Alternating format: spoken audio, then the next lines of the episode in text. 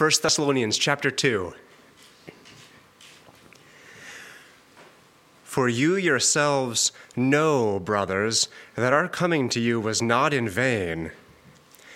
But though we had already suffered and been shamefully treated at Philippi, as you know, we had boldness in our God to declare to you the gospel of God in the midst of much conflict.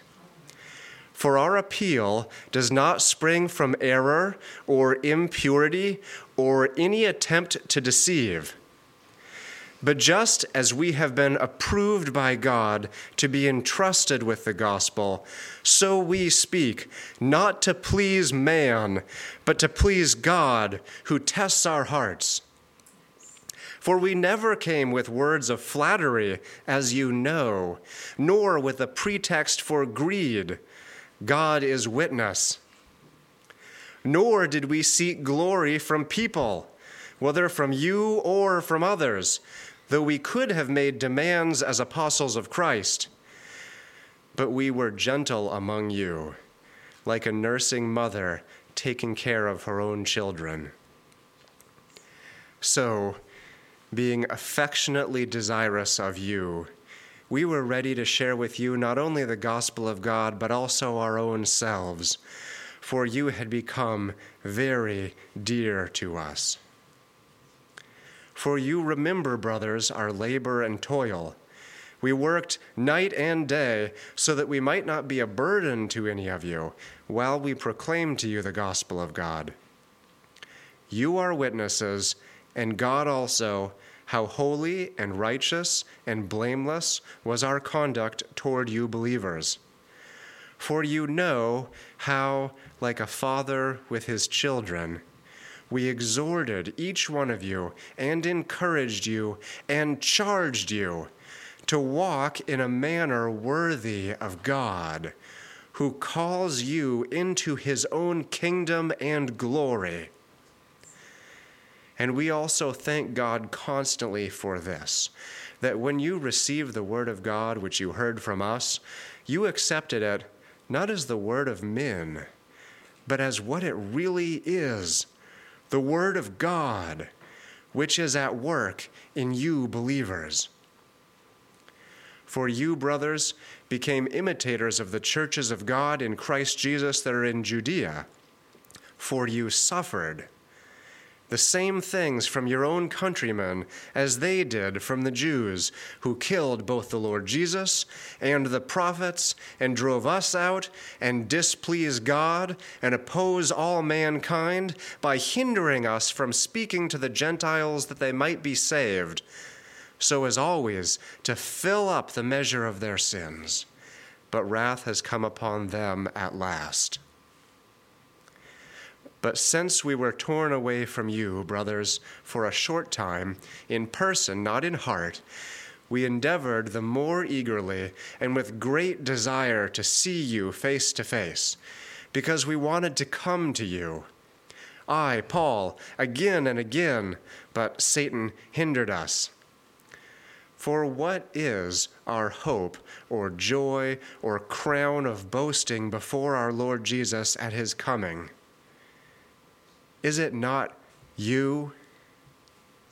For you are our glory and joy. This is the word of the Lord. Amen. So we are continuing on, as I said, in a five week series on First Thessalonians, which will take us to the end of our season of ordinary time. Uh, ordinary time is the time after Pentecost, all the way until the season of Advent, which begins on December 2nd which is four weeks uh, before Christmas, as we remember not only the uh, waiting that the people of Israel had as they awaited their Messiah, but now we also enter into that very same waiting as we, the church, are waiting for not the first arrival of the Messiah, but the return of the Messiah.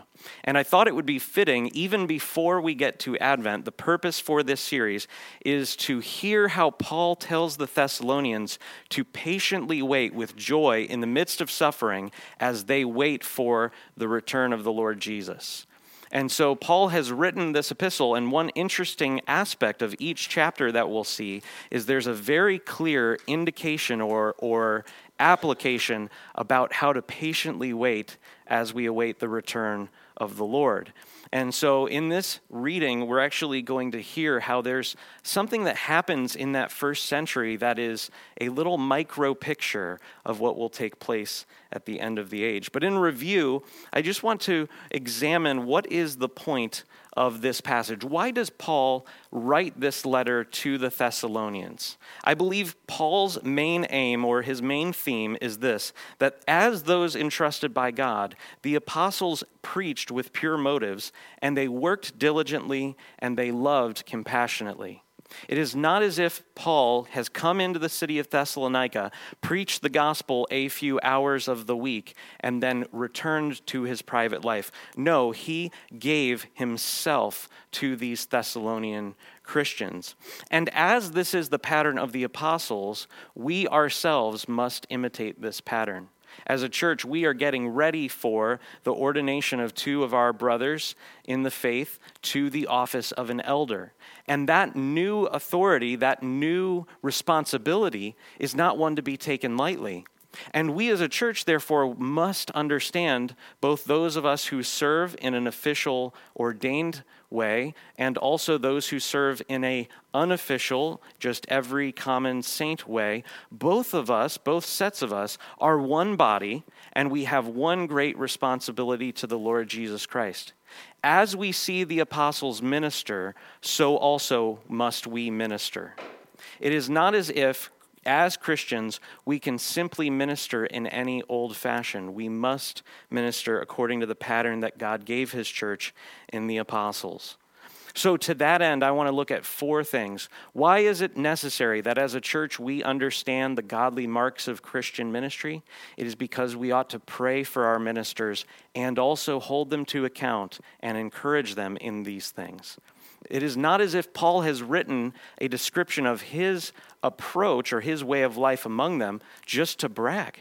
No, he's writing to inspire them that they would emulate him and the Lord Jesus, as we saw last week.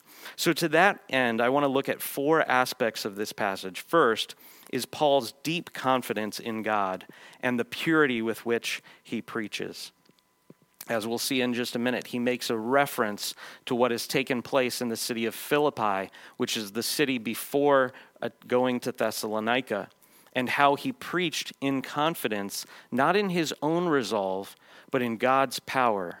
And this really is the central idea in the gospel. Then I want to look at how Paul uh, describes his team of people, his team of workers, Paul, Silas, Timothy, as parents in the gospel, that they were like, as he calls himself, a loving mother or a loving father, and how this is not just some kind of uh, nice imagery, but rather it really is the substance of Paul and his team, the way that they approached considering who they were preaching to and who they were ministering to. They saw them as their own children for whom they were responsible. Then I want to look at how Paul commends the Thessalonians for imitating the faithfulness of the Judean churches. We saw this last week, how Paul commended them for receiving the word. And when they received the word, it was in much affliction, but they chose to receive the affliction with joy. It wasn't as, as we spent a lot of time last week seeing, it wasn't that they just received the word and affliction and joy. No, they received the word and it came with affliction, and therefore they trusted in God and received the affliction with joy. And that is how they imitated the Lord Jesus. And that is how they became examples to the other churches. That when those churches received persecution, they likewise would be able to choose joy. And then finally, the righteous pride in God's work that Paul makes a boast in the Thessalonian churches. If you remember 1 Corinthians 13, you may remember love does not boast. And yet at the same time, Paul is able to say, this is our boast. You are our joy and you are our crown. You are our reason for confidence in the Lord's coming. And the reason that he knows this is he's confident that God will continue to work in the Thessalonian church even until the day of the Lord Jesus. So I want to remind us at the at the beginning of Paul's letter to the Thessalonians, the purpose for it was to encourage them and to continue encouraging them as serving God as they await the Lord Jesus Christ's return. Because of the powerful work in the Holy Spirit in the gospel, Paul urges them to continue living in a holy way. We saw a great summary of the gospel in the first chapter. Paul tells the Thessalonians that they turned to God from idols to serve the living and the true God. And this idea that loving God is opposed to idolatry was very powerful because we saw that idolatry is covetousness.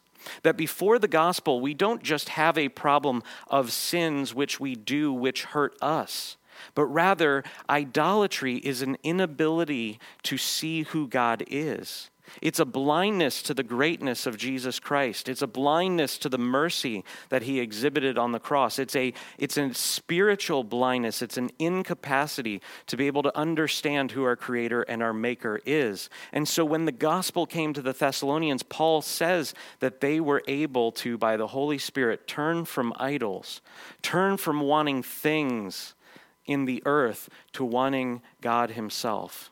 Our best gain in the gospel is not deliverance from hell, it is knowing our Maker.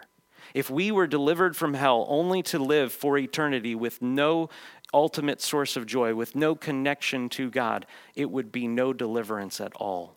We get much more than escape from wrath in the gospel. We get Jesus Christ Himself. If you are here in the Sunday school hour, the down, po- down payment which we have been given, the deposit of our inheritance being the Holy Spirit if you've ever paid a mortgage or you've ever bought a house, you know that you have to pay in the same currency the down payment as the rest of the payments, don't you? You have to pay in dollars, and then the rest of the time you'll be paying in dollars. Brothers and sisters, if we're given the down payment of the Holy Spirit, what is our inheritance other than God Himself? That's what we're given in the gospel. Paul, therefore, continues to commend the Thessalonian saints for their reception of the apostles' preaching and ministry. The Thessalonians did not merely entertain Paul, no, they listened deeper and they heard God's word in Paul's words. Many of us remember the verse in Acts where it says, I believe it's chapter 17, that the Bereans, the people from Berea, were more noble minded than the Thessalonians. And they often maybe kind of accuse the Thessalonians of not receiving the word very cleanly or purely. And actually, this letter, that this epistle would say, that's kind of the wrong thing to take away from that verse. No, as Paul commends the Thessalonians, he says, You heard my words, and you actually heard God's word in the midst of my words. Verse 4 For you yourselves know, brothers, that our coming to you was not in vain. That doesn't just mean it wasn't fruitless, it means it wasn't done in vanity.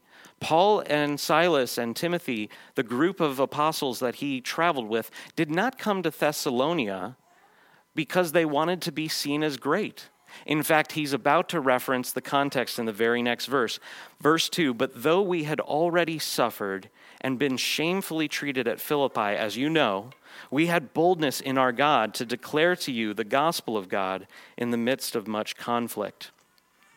If you don't remember or have never heard Acts 16, in Philippi, after preaching the gospel, Paul and Silas were dragged into the public square. I want you to imagine, if you know downtown Dayton, there's, a, there's many squares in downtown, but just imagine if you remember National City Bank Tower. I want you to picture this. Try to imagine what's going on. The entire city grabs Paul and Silas, they drag them into the public square, they are stripped of their clothes they are attacked by a mob and beaten with rods held by Roman officials before they're thrown into prison.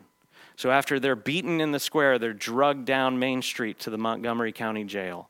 This is what took place for Paul and Silas in the city of Philippi. If you, if you think that Paul went to Thessalonica out of vanity to be seen as great, he actually was just leaving because they were forced out of the city. After they were put in jail, Paul and Silas then began to pray and sing, sing hymns and psalms. I know I would be praying, I'm not sure that I would be singing. After they prayed and sang psalms, an earthquake shook the prison, leading to the conversion of the Philippian jailer. And he was moved by the Holy Spirit, having heard the story of why are these men in jail. Now an earthquake takes, pl- takes place. He probably had some sense of what was going on, and a great conviction of the Holy Spirit came upon him. And the words out of his mouth to Paul and Silas were, What must I do to be saved? He understood that the God who was with Paul and Silas had the power to shake the earth. It was no coincidence that Paul and Silas came to the jail and then an earthquake took place. Having then been denied a trial, Paul and Silas were quietly dismissed by the leaders of the city with no trial, with no public apology, with no reparations. It was, it was as if after being beaten in the public square and thrown into jail, instead of coming to court for a trial, you are just quietly dismissed and ushered out of the city. That is why they came to Thessalonica. They didn't come to be made much of. They came because they were not retreating, but rather they were dismissed. They were sent away. The people of Philippi did not want them present. They were rejected by the city of Philippi. Nevertheless, despite this extremely severe persecution, Paul and Silas were confident in God's power so that they declared the gospel to the Thessalonians. If you remember what we covered last week, after Acts 16 in Philippi, in Acts 17, the very same things begin to happen in Thessalonica. After Paul preaches in the synagogue for about three weeks, some of the Jews who were unbelieving, they took a group of Gentiles, as it says in the scripture, the rabble. They, they conspired together, they agitated a crowd, and caused another mob in the city, not in Philippi, but now in Thessalonica. And it is that context in which Paul was confident and bold to preach the gospel. Clearly, Paul is not having confidence in his ability to sustain himself in the midst of persecution. No, he's confident in the power of God in declaring the gospel. Verse 3 For our appeal, that is the appeal of commending the Lord Jesus, it does not spring from error or impurity or any attempt to deceive. But just as we have been approved by God to be entrusted with the gospel, so we speak not to please man, but to please God who tests our hearts. There is a time at which one of the prophets, I believe it is Isaiah, describes the word of God as being like a fire shut up in his bones, and he must preach the gospel. Likewise, Paul says, Woe is me if I do not preach the gospel. The word of God was so at work in Paul, and he had been so set apart to the task of preaching the gospel to both Jews and Greeks that he had to keep preaching the gospel. The Holy Spirit worked within him such that he was able to do this. And he was not preaching the gospel in order for men to be seen as great. He was not preaching the gospel for his own glory, nor was he preaching a gospel which flattered man's ego. He did not come to Thessalonica having been beaten, hit with sticks, thrown in jail for a night. He didn't come saying, Thessalonica, you're doing a pretty good job. You just need Jesus on the side. No, he preached a gospel which was deeply offensive to the fleshly man, thus the mobs. Trusting, however, that God would accomplish his work, they preach the gospel with pure motives, not seeking to be seen as great, but so that God would be seen as great. He wants to glorify God in the gospel. Though the gospel is announced to men, to man and woman, in the gospel, the glory of God is put forth, so that all would see the glorious mercy of God's grace. In the gospel, we have a declaration that our sin was so great that it required the death of God's Son, Jesus Christ, and that in his infinite mercy and grace, God has permitted those who see the Lord Jesus in his death and resurrection to put their faith upon him that faith being a gift of His Holy Spirit. And only then are men and women able to have their eyes opened to who God is, and then they are able to glorify Him.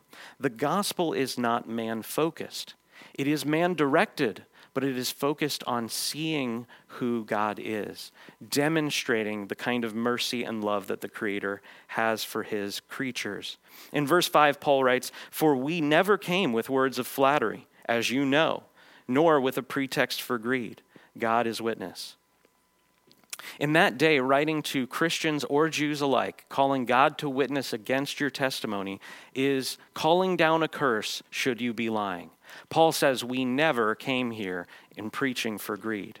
It is one of my chief joys in my life that God has blessed me with a secular vocation such that I can preach the gospel without charge because I see that as a pattern. Now, Paul does say to the Corinthians, it is right for those who work in the gospel to get their living from the gospel. There's nothing wrong with that. However, at the same time, Paul's pattern is a wonderful, beautiful pattern. He says in the very next verse, Nor did we seek glory from other people, whether from you or for others, though we could have made demands as apostles of Christ. Paul's saying, I could have made you pay, I could have made you support me, but rather I didn't want to put any stumbling before you. It is very clear to us that words of flattery are very impossible. Um, saying very impossible is, I know it is incorrect speech. However, words of flattery are not congruous. They don't go with the gospel. For the gospel is the announcement of the condemnation of the sin of man. It is impossible to flatter your hearers to make them feel good about themselves in their sin and at the same time preach the gospel because the gospel is the announcement of judgment and a need for rescue. Not only does God in the gospel show man his great need for Jesus Christ, but he also shows a great possibility of redemption in Jesus Christ. The gospel announces that all men have sinned in Adam, Adam being our first father and federal head, our representative. In some way, according to God, we participated in that sin. But we have not only participated in that sin, we ourselves, each one of us, have added to that sin with our own transgressions and idolatries. Not only have we added in a conceptual way, but we add to that sin daily. Therefore, God's judgment against sin is seen as so sure, so clear, so certain that it required the death of his son to pay the penalty against that sin. It is impossible to flatter men and preach the gospel at the same time because the gospel cuts the ego to the root. It says that in yourself you cannot please God because your heart is bent away from God. However, there is one who has paid your penalty. Therefore, only by faith in the Son's death and resurrection can man escape this sentence of judgment and find new life in Christ. The gospel and flattery can never go together. And Paul, therefore, is reminding the Thessalonians when I came to you, Thessalonians, I wasn't trying to encourage you in yourself, but rather I was trying to point you to the one who takes away your sin and penalty. In every way, at every time, Paul worked among the Thessalonian saints with extremely clear motives to honor God and to do good to his people by giving them what they truly need. You see, it is wrong for ministers of the gospel to preach a vision of Christianity that is about improving the condition of your life today, because you do not need a better house or a better car or a better job or a spouse. You do not need to have better quality food or a more physically fit frame. What you ultimately need is deliverance from your sin, which entangles you, and, a, and, a, and to become a new creation in Jesus Christ. what you need more than anything is not just deliverance from your character flaws or your patterns of life that are destructive you ultimately need to see how Jesus Christ can set you free from those things. Please forgive me. I've my family's got a cold, and uh, I haven't gotten it yet.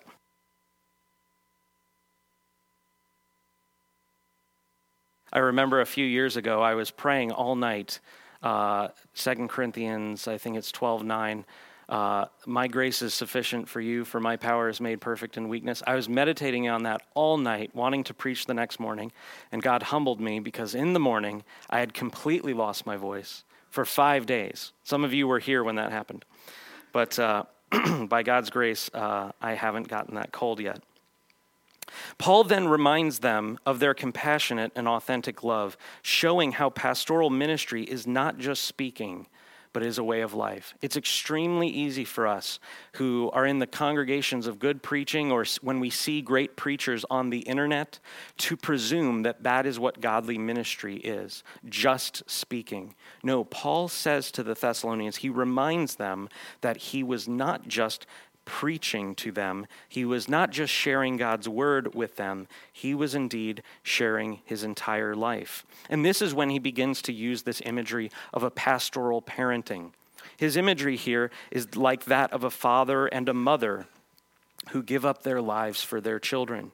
You who are parents, or you who deeply observed your parents living, know quite clearly what Paul is saying. Verse 7 But we were gentle among you like a nursing mother taking care of her own children.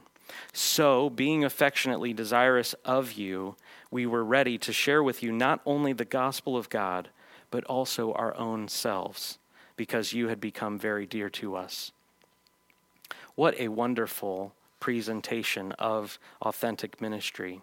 Paul and his team acted like loving parents, losing sleep for their children's needs.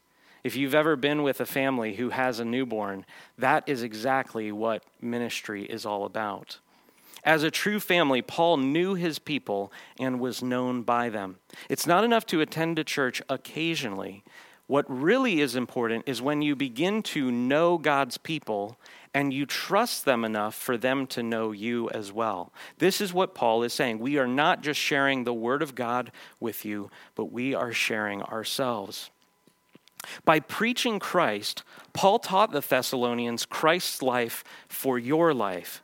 But in sharing himself, he preached that same gospel again, not saying just Christ's life for your life, but he said now, my life for your life. That is what apostolic pastoral ministry is. It's not using the title pastor, it's not using the title apostle. It is giving up your life for the sake of God's people. This same pattern must mark godly ministers. Verse 9 For you remember, brothers, our labor and toil. We worked night and day, that we might not be a burden to any of you, while we proclaim to you the gospel of God. This is a very strange verse if you don't know the context. Paul was a tent maker by trade during his time in the ministry.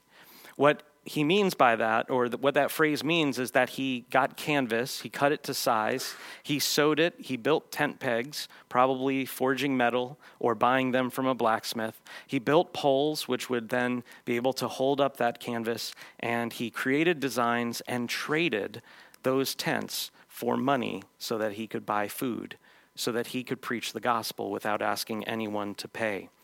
Verse 10 You are witnesses, and God also, how holy and righteous and blameless was our conduct toward you believers.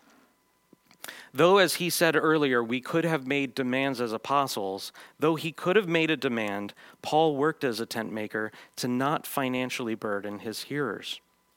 He says the same thing to the, uh, to the Corinthians in his letter to them in 1 Corinthians 9 18. He says, What then is my reward? That in my preaching I may present the gospel free of charge, so as not to make full use of my right in the gospel. This reminds us of the Lord Jesus, who went around saying, The Son of Man has no place to lay his head. He was living as an itinerant minister for three and a half years, going throughout Israel, healing the sick, preaching to the poor, and encouraging those of Israel to accept him as the Messiah, to repent from their sins, and to follow after God. Paul exhibited this same faith. Verse 11 For you know how, like a father with his children, we exhorted each one of you and encouraged you and charged you to walk in a manner worthy of God, who calls you into his own kingdom and glory. Just as a pastor is supposed to give direction to his children in life, teaching them how to walk, what to do in life, how to walk in purity, Paul also showed the Thessalonians that they must walk before God in loving kindness, in forgiveness, in holiness, in joy, not simply as those who have been forgiven and now can live in any way they choose, but rather they must walk after the God who calls them into his kingdom. The point is this by using that phrase, God who calls you into his kingdom, he reminds his hearers of their final destiny. That the Christian life, again, is not just escape from hell, it is not just deliverance from sin. No, it is being set apart to know God, to experience and to have relationship with our Creator. One that gives us fullness of life, that restores us to our original purpose as His image bearers and creatures. And so He reminds His hearers of how they encourage them to walk in holiness, not to obtain favor from God, but in the light of what will take place at the end of their lives as those who will live in God's kingdom. Therefore, if their ultimate destiny is living before God in holiness, ought not that holiness to break in towards break into today and now? As those who are called into God's kingdom, these Thessalonians must not walk haphazardly.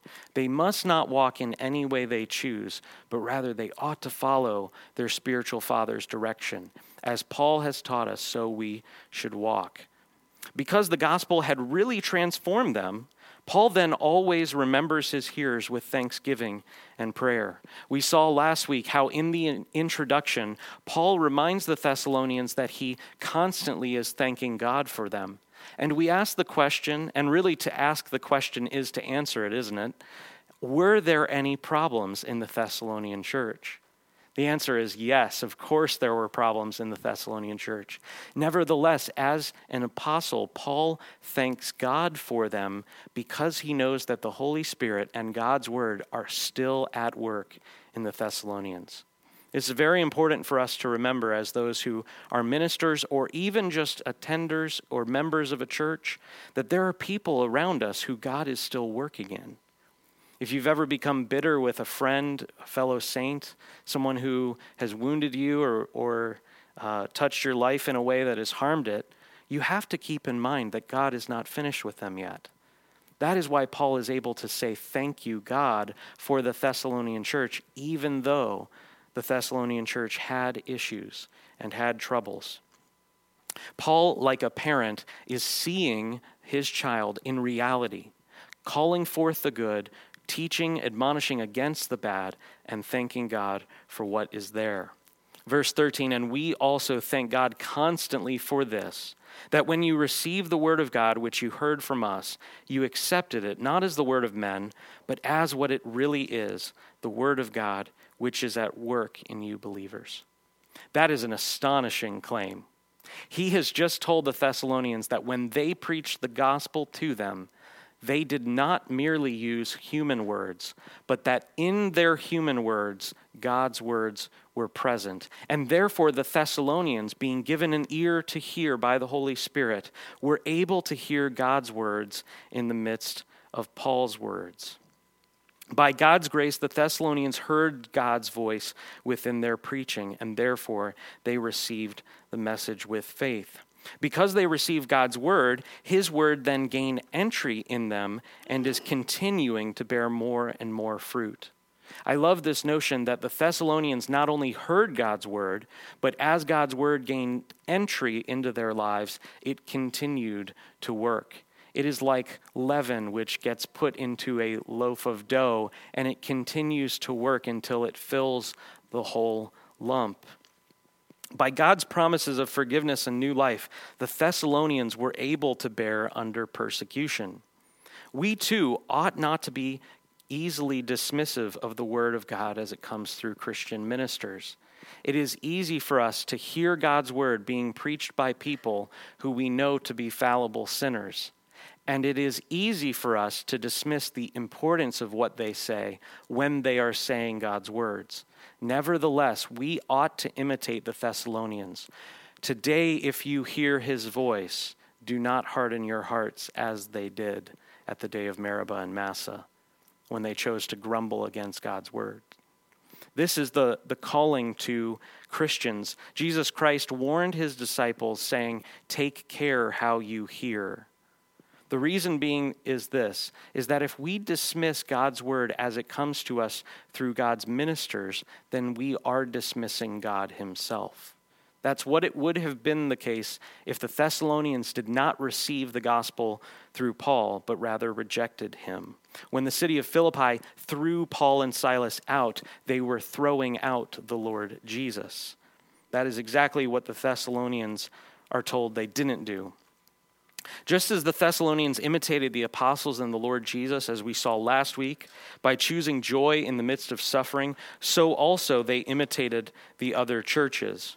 Here, Paul is about to commend the Thessalonians for how they imitated the Judean churches. And the word Judea is just a geographical region in which the Jews were living. That is the region in which Jesus spent a great amount of his time in uh, his earthly ministry. He, Paul says to the Thessalonians who live in Asia Minor, he says to them, For you, brothers, became imitators of the churches of God in Christ Jesus that are in Judea. So, what took place down in present day Israel was also taking place in Asia Minor, which was Greek and Roman uh, territory. For you suffered the same things from your own countrymen as the Judean churches did from the Jews, who killed both the Lord Jesus and the prophets, and drove us out, and displease God, and oppose all mankind by hindering us from speaking to the Gentiles, so that they might be saved. So always as to fill up the measure of their sins, but wrath has come upon them at last. Paul says that by opposing the gospel, the unbelieving Jews in Judea and the unbelieving Gentiles in the Greek and Roman regions are opponents of all mankind. This is diametrically opposed to the spirit of our age today. If you've ever seen a bumper sticker that says coexist, you may have seen this. Uh, it is a embodiment, it is a representation of a doctrine. The doctrine which the coexist bumper sticker preaches is that all these symbols, the Quran, the Taoist symbol, the the Star of David representing modern Judaism, the cross representing Christianity, the crescent and moon or crescent and star representing Islam. All of these religions are equivalent. Why can't we all just get along?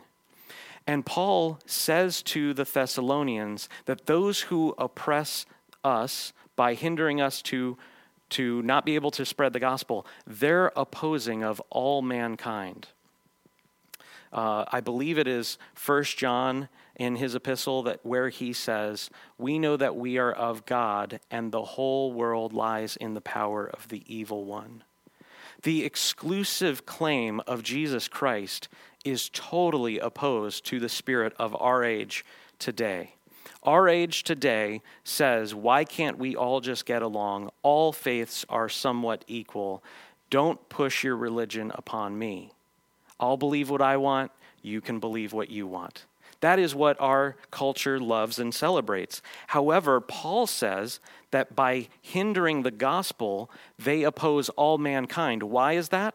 Because all mankind needs the gospel. There is only one name under heaven by which men can be saved, and that is the Lord Jesus Christ. Therefore, we understand that every proponent of a false religion or a vain philosophy, a philosophy which tells men that they can improve themselves, distracts others from seeing the light of Christ. Jesus himself in Matthew 12:30 said this. This is a startling claim. Whoever is not with me is against me, and whoever does not gather with me scatters. Jesus is saying that those who are not actively gathering are having a scattering effect in the earth. Therefore, as Christians, as those who have come to Jesus Christ to trust in Him for our salvation, we must live lives that have a gathering effect, that point people to Jesus Christ. We must be, as, as we looked at two weeks ago in Psalm 2, we must be salt and light. We must be those who encourage others to turn towards the Lord. Paul's use of this phrase here, fill up the measure of their sins, is a direct quote or a direct reference to Jesus' warnings against the Pharisees. Now, this is a very obscure verse if you don't know the context, but I'll, I'll explain the context. In Matthew 23, Jesus had just called them the children, had just called the Pharisees the children of those who murdered the prophets. Knowing that it was in their heart to murder him, Jesus tells the Pharisees in verse 32 of Matthew 23 fill up then the measure of your fathers itself a direct quotation back to some of the earliest places in the Bible. When God sent Abraham away from the land of promise, he told Abraham, Your descendants will be sojourners, and they will only later return to the land of Canaan, for they have not filled up the measure of their sins. The point is this that God gave the people in the land of Canaan 430 plus years in which they could repent so that they would not be judged. And then, by God's people, God wiped out the Can- Can- uh, Canaanites, bringing a cleansing and a stopping of all of their sins. The exact same thing has taken place with the Jews who were unbelieving. This idea, the wrath which has come upon them at last, was a clear fulfillment of Jesus' prophecy in Matthew 23. At the end of that passage in Matthew 23, he says of the Pharisees that on you, verse 35, may come all the righteous blood shed on earth of the prophets. And then in verse 36, he says, Truly I say to you, all of these things will come upon this generation. Why do we need to know all of this first century history? It is this that this is a picture of what happens to those who persist in hostile rejection of the gospel. That just as the wrath of God against the Jews who killed the Lord Jesus and persecuted the prophets and killed the apostles, just as the wrath of God came against them in the Roman occupation beginning around 60, extending all the way to 70 AD, that just as that wrath was come upon them at last, so also one day Jesus Christ will return to fully and finally defeat all of his enemies.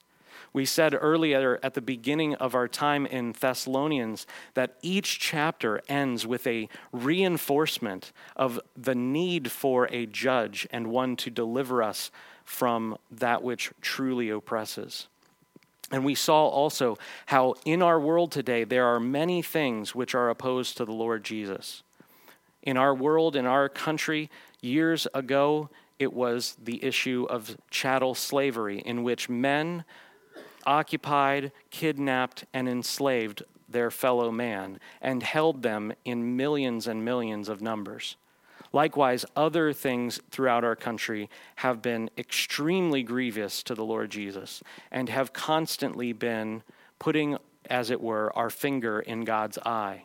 Today, the issue of slavery is no longer at work. Today, in our world, the issue is abortion. That over the last 40 years, 60 million children have been systematically murdered.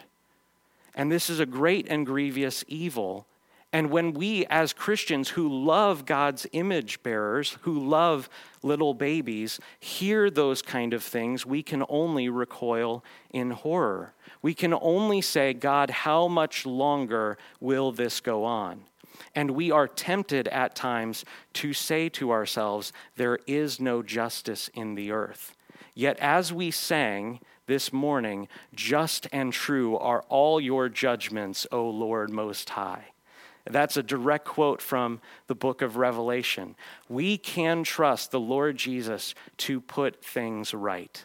That is why, at the end of this verse, Paul is able to put an exclamation point on this idea wrath has come upon them at last. He's not grievous in this verse. As terrible as that may sound, the Lord Jesus Christ is coming to be our judge. He will deliver all those who trust in him, and he will judge all those who do not trust in him. Is there great injustice in the earth for you, Christian? Yes, there is. And I am commending the Lord Jesus Christ and patiently telling you, to, or rather telling you to wait with patience because you do not have to despair. The Lord Jesus Christ reigns upon his throne and will settle all accounts completely. This is what I believe Paul is wanting his hearers to understand. God will vindicate the suffering of his people. So at this point, Paul then again commends the Thessalonians. Though the unbelieving Jews were being swept away in judgment, the work of God's grace among the Thessalonian church will cause them to hold fast and to remain. Finally, here, Paul turns his eye toward, eventually, toward the eventually returning of himself to the Thessalonians, and therefore he expresses confidence in God's work. He says in verse 19, For what is our hope or joy or crown of boasting before our Lord Jesus at his coming? Is it not you? For you are our glory and our joy. When the Lord Jesus returns, Paul is confident that the Thessalonians will be seen as faithful fruit of an authentic ministry. Again, by calling them his joy, he teaches us what his motivation was. Paul was not merely wanting to be seen as a great preacher or a great apostle. No, he wants his joy to be their joy. That as these Thessalonians are being delivered from what enslaves them, their sin, and being given new life in Jesus Christ by the empowering of the Holy Spirit, that as these Thessalonians are transformed into new creations who can know God and live in God's world walking in holiness that that joy for them becomes his joy this is the mark of godly ministry. Uh, 1 John likewise says, We have no greater joy than this to hear that our children are walking in the truth. Paul's joy is therefore rooted in their joy, that as they come to experience the life of Christ, his own life is refreshed. So these are my two aims this morning. That as those who minister, we must seek to honor God in ministry. We must present the gospel not free of charge, but free of any vanity and free of any desire to be seen great ourselves. We must commend Jesus Christ. Uh, I can't remember which reformer, but it has become a treasured quote, a treasured memory of mine, that the gospel is beggars who have found bread telling other beggars where to find bread. That is what we have in the gospel. That is how we are to put forward the gospel. We must do that with authentic love for people. People can tell whether you authentically love them or whether you think they are a project or another notch to put on your belt.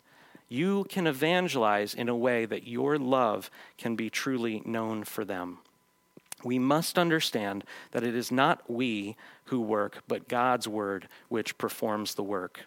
And not only for ministers, indeed for all the church, seeing the fruit which attends godly ministry, we, as those who are receivers or recipients of that ministry, must be all the more eager to diligently obey our leaders as they charge us to walk in a manner worthy of the Lord. It is not enough that we say we identify with this church or we attend that church or we believe in these doctrines.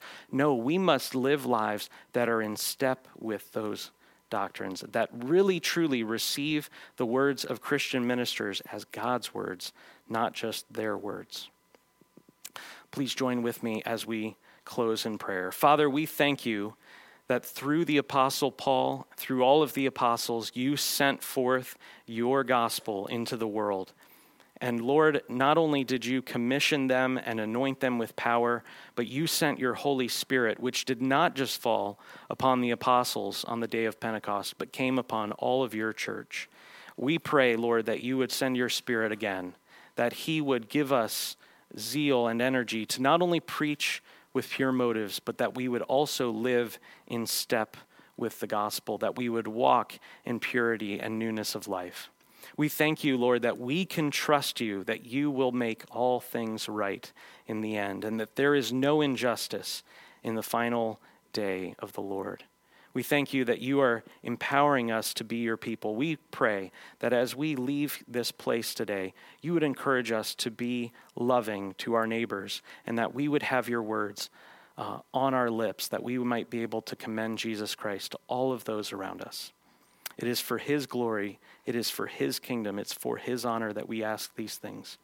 Amen.